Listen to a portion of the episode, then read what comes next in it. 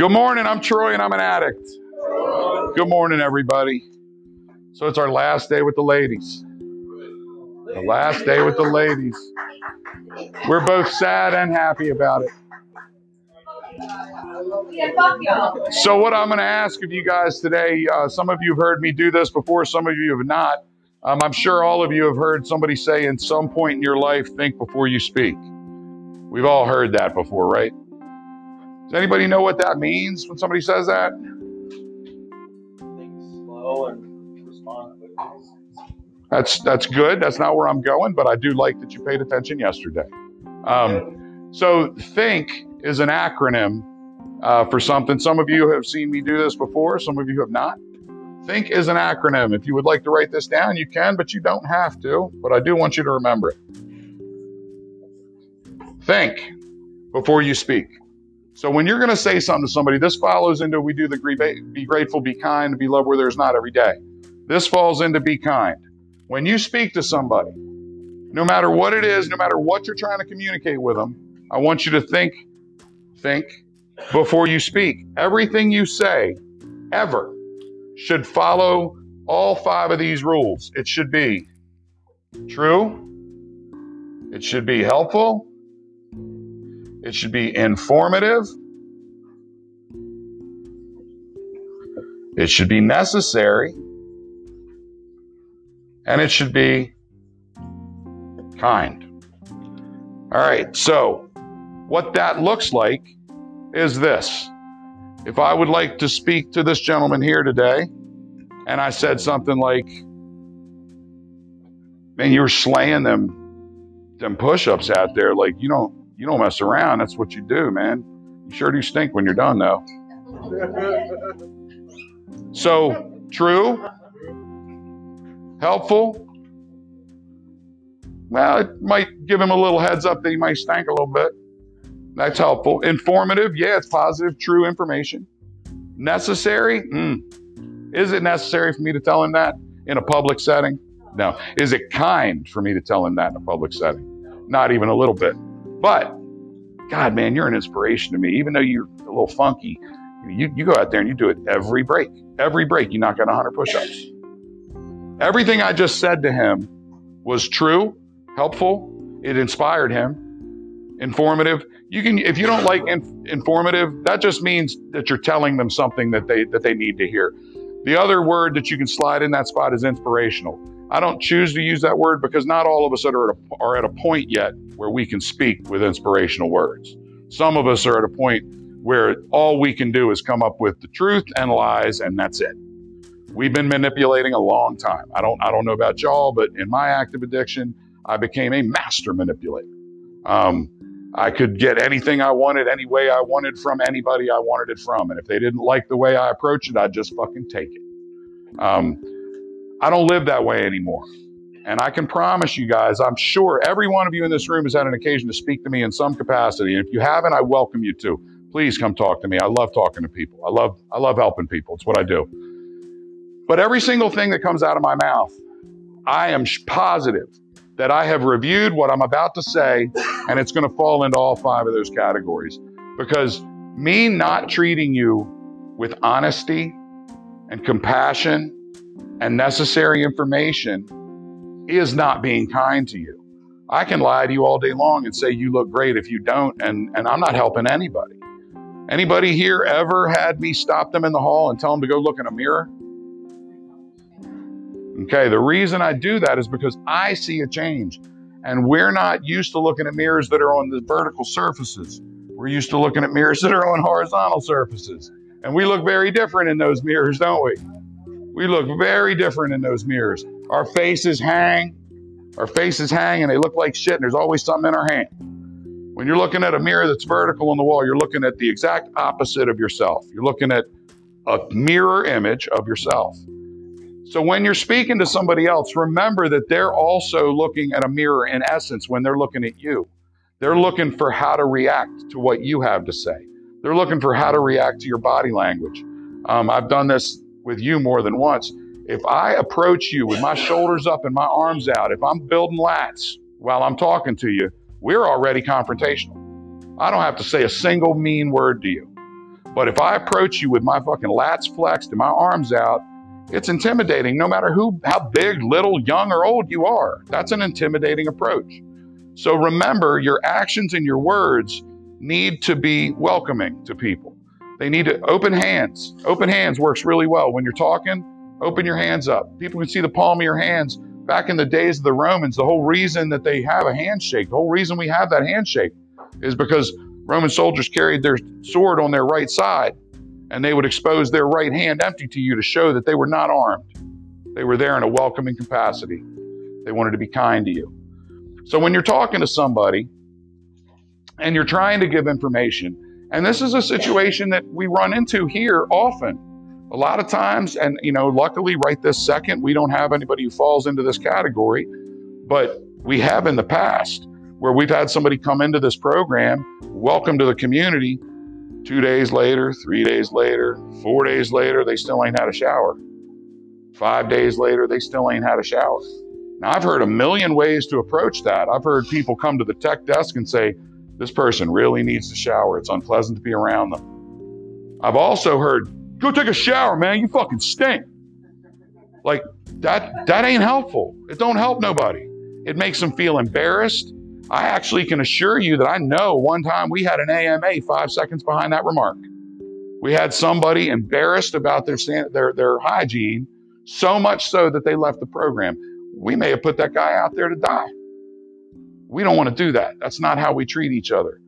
When we were out there using, we had a level of honor among thieves, didn't we? We took care of each other. We hooked each other up when we were in need. We gave two for ones when we couldn't afford it. That same kindness, as dirty as that kindness was, that same kindness in here can, can keep people alive. It can change the way they view every single moment of their day. Yesterday, that we watched The Secret, and uh, the most important thing I hope you took out of that is if you feel good and you speak positively, you will affect the people around you in a positive way. They'll be happier. They'll be easier to get along with.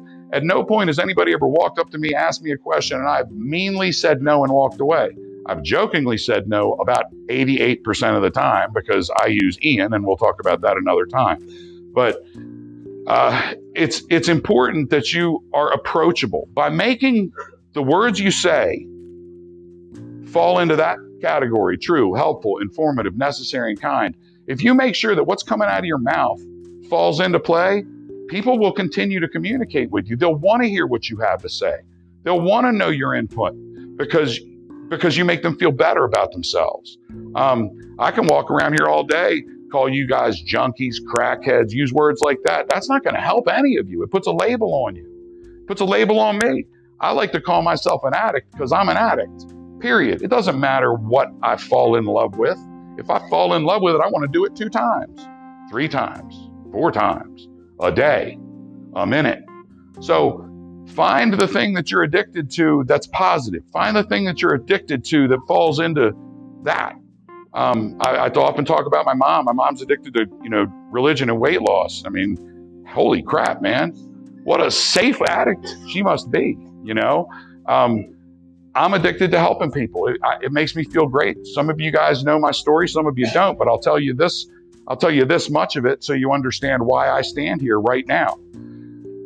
I've been a, a performance painter since 2014. Um, I, I, worked retail at Home Depot for a long time after divorce because I had to do something to make money. I had three children that I had to tend to, and, and I had to I had to have insurance. I had to have vacation time, so I chose a retail job. I hated it.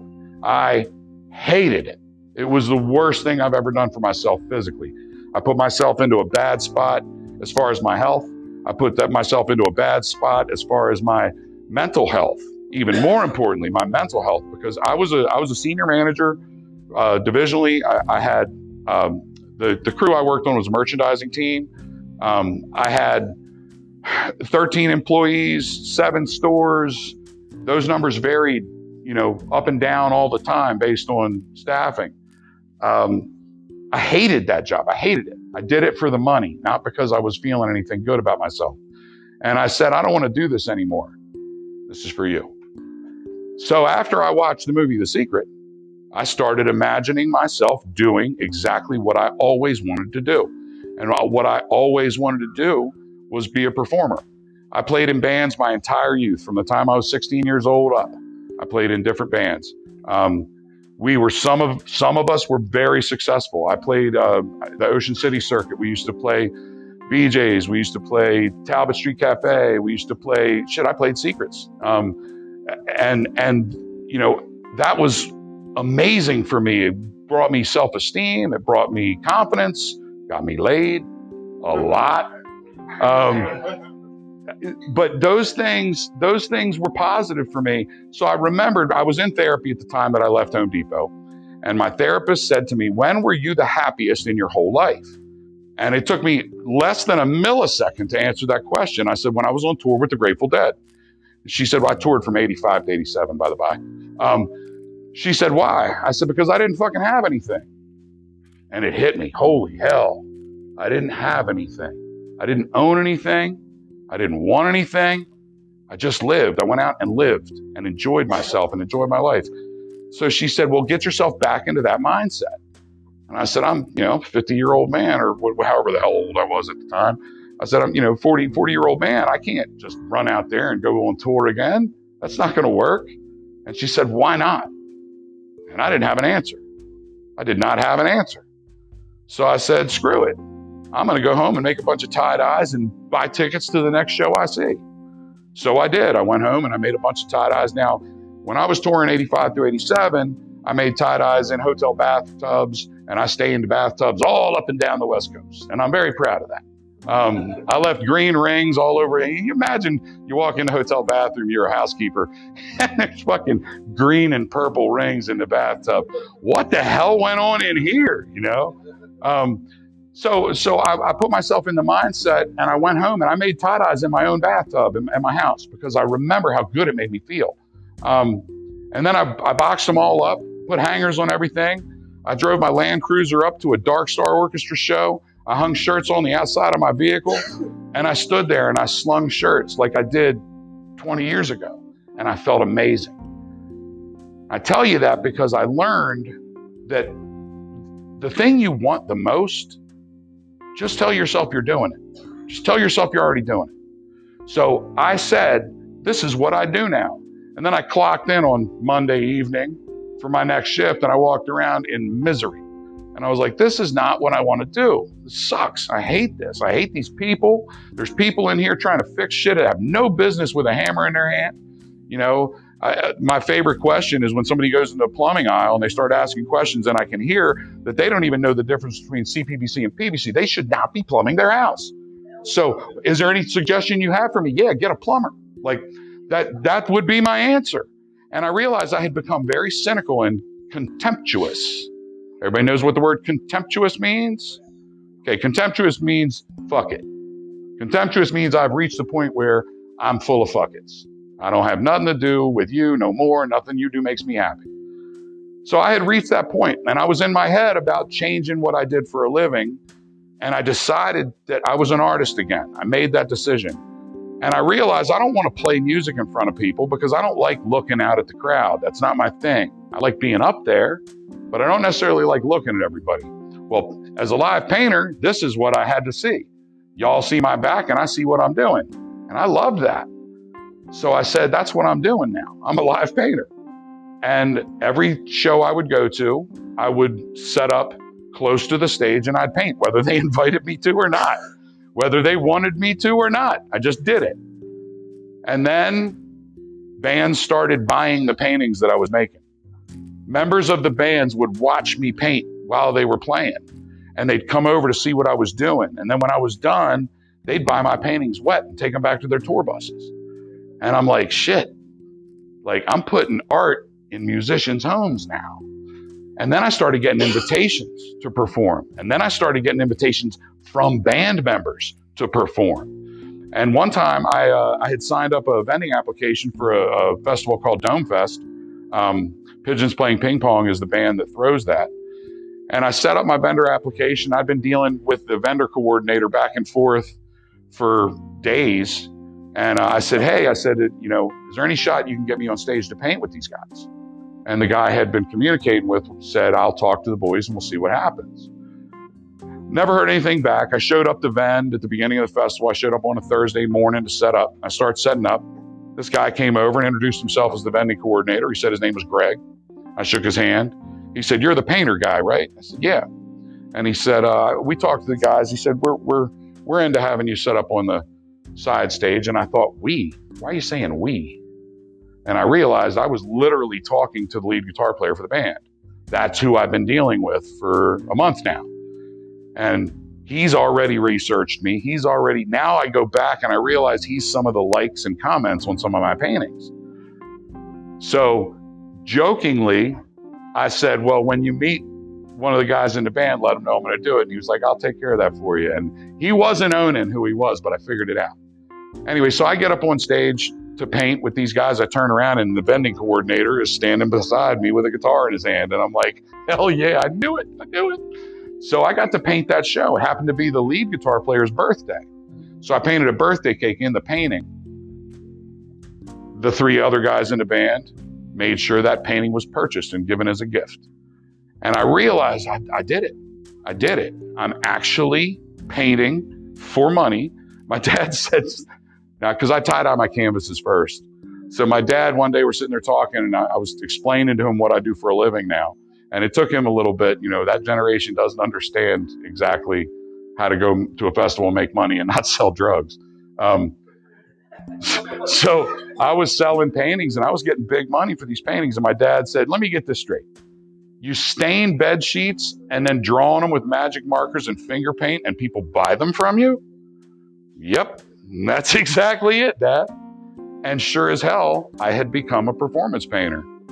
I did that full time up until 2019, the end of 2019. I do 16 festivals a year. Um, I travel all over the nation in that beautiful van y'all saw outside. Um, Vanny DeVito, my baby. Um, he's uh, he's treated me well, man. He does. He's never let me down, never. Um, but I had done it. I had done exactly what I wanted to do um, because I treated everybody kind. I was helpful when I spoke to people. When I showed up on lot, people knew I was drug free. They knew I was clean, so they would let me run workshops. And then in that process, I started to meet people that were struggling with addiction, people that were struggling with their mental health. And I'll tell you a quick. This is this was the story that this is the story that changed it all for me.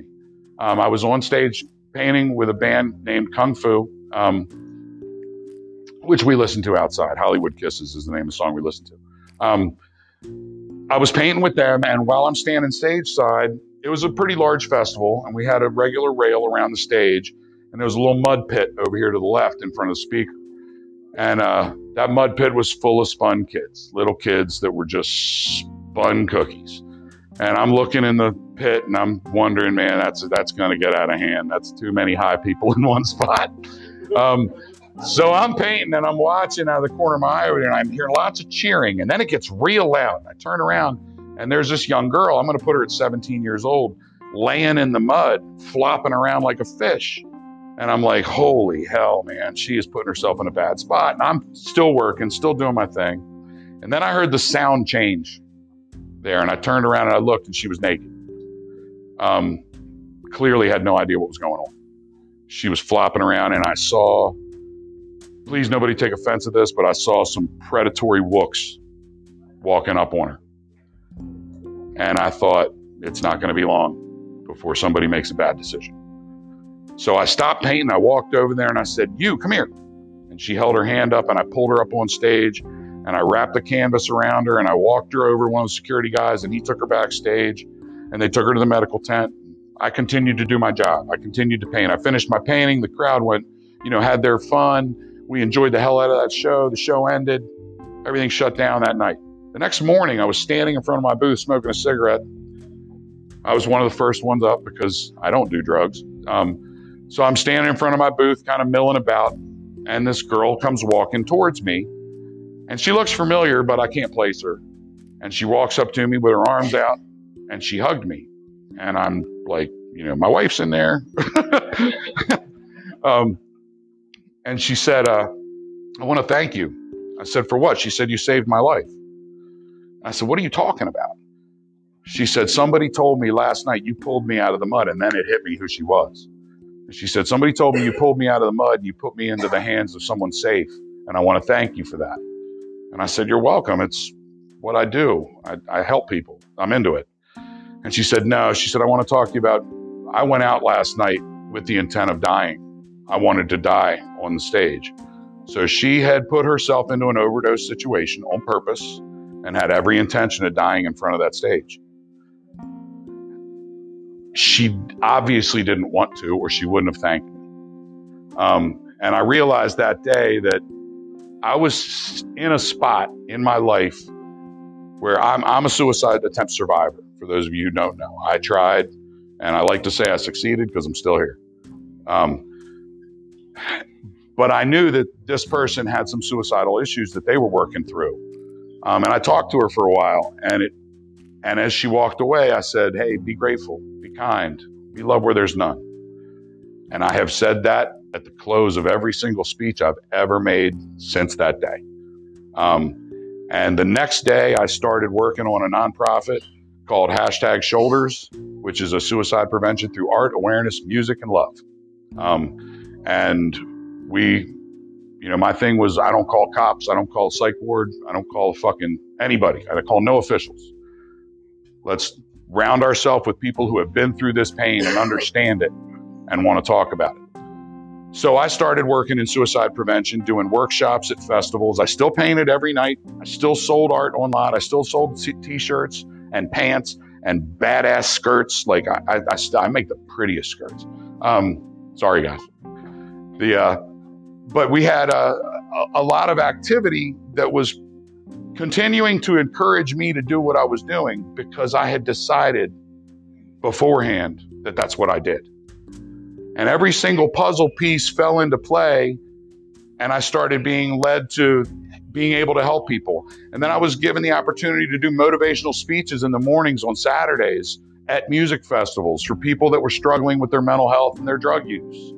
Um, and that's what I did. I was a performance painter who loved people enough to take time out of my money making schedule to go help them. And then COVID hit, and music festivals stopped and live performance bands stopped. And I started trying to become an online painter. I started trying to become an online artist, trying to sell.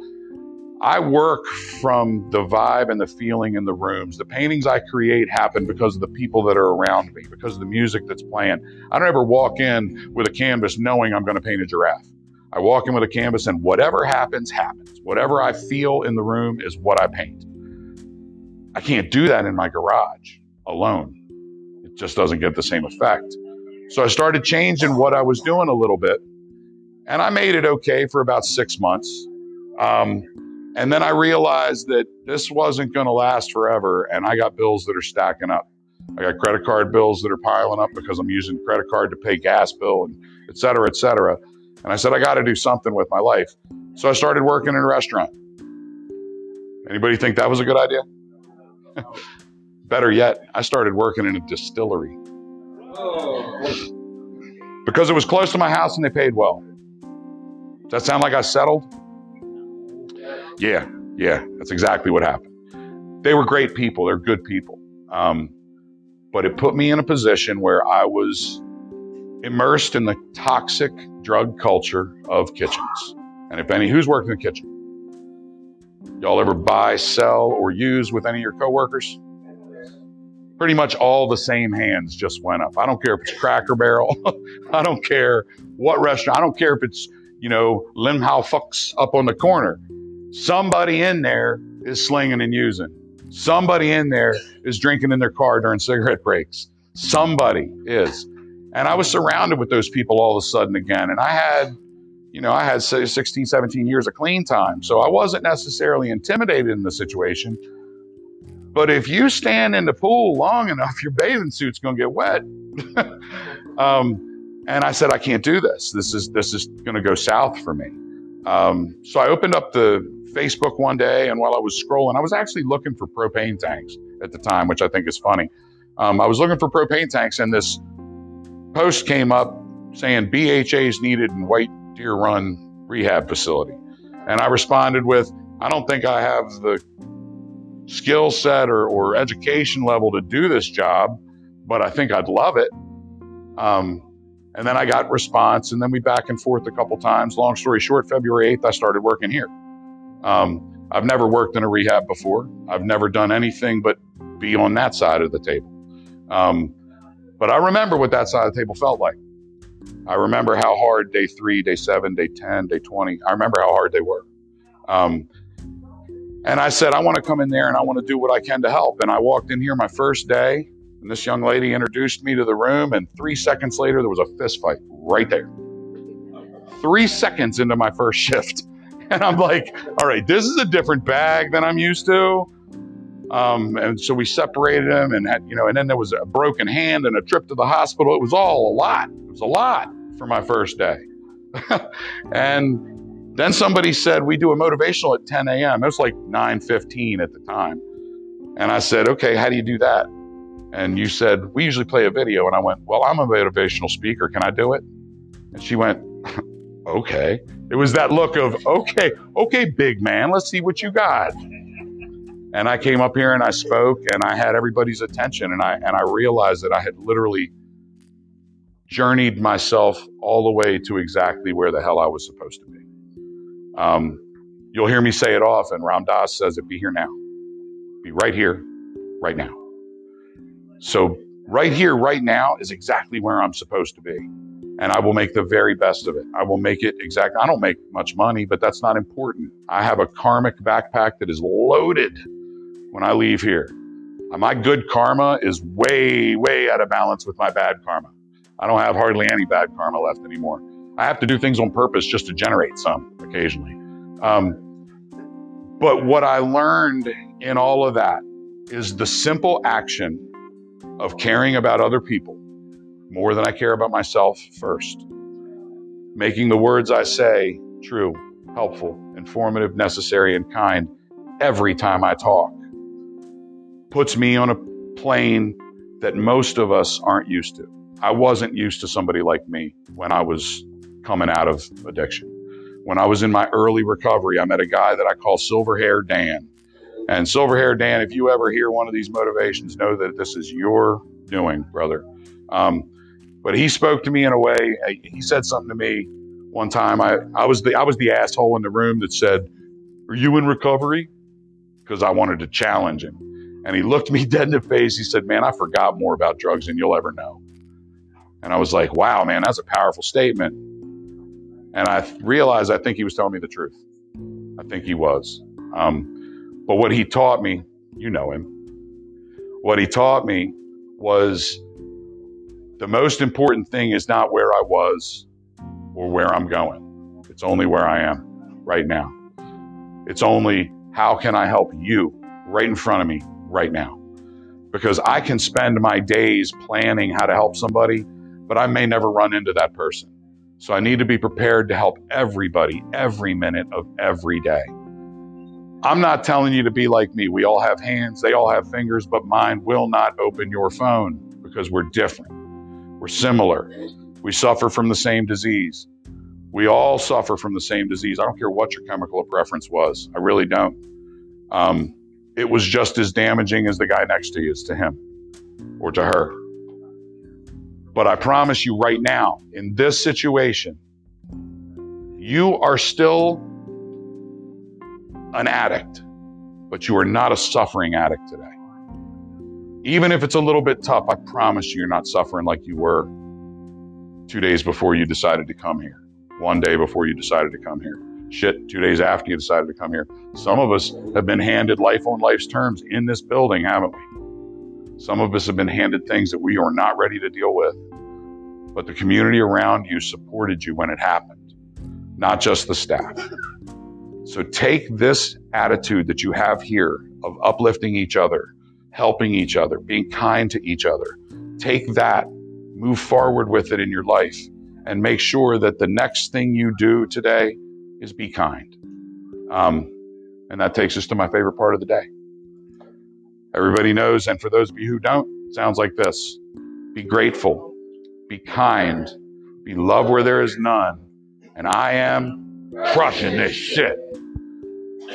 So, for everything that happens to me today, no matter where it's going to lead me, I'm not going to care about that because I'm just going to be grateful.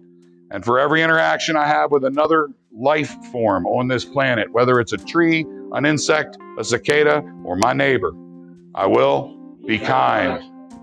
And when I walk into that room that smells like fuel oil and a meth pipe, I will be love where there is none. Who's happy they're clean today? I am. Who's going to make it the next five minutes? I am. Who's going to shoot for six? I am. Big goals, people. I love it. Who's happy they got to sleep inside? I am. Yeah, me too. Me too. Who's going to enjoy the shit out of Memorial Day today? I am. Hell yeah. What are y'all doing? Crushing this shit. I'm sorry, I barely heard you. What are you doing? Crushing this shit. And let's remind Dan why he loves to be here. What are y'all doing? Crushing this shit. I'm Troy. I'm an addict. Thanks for letting me share.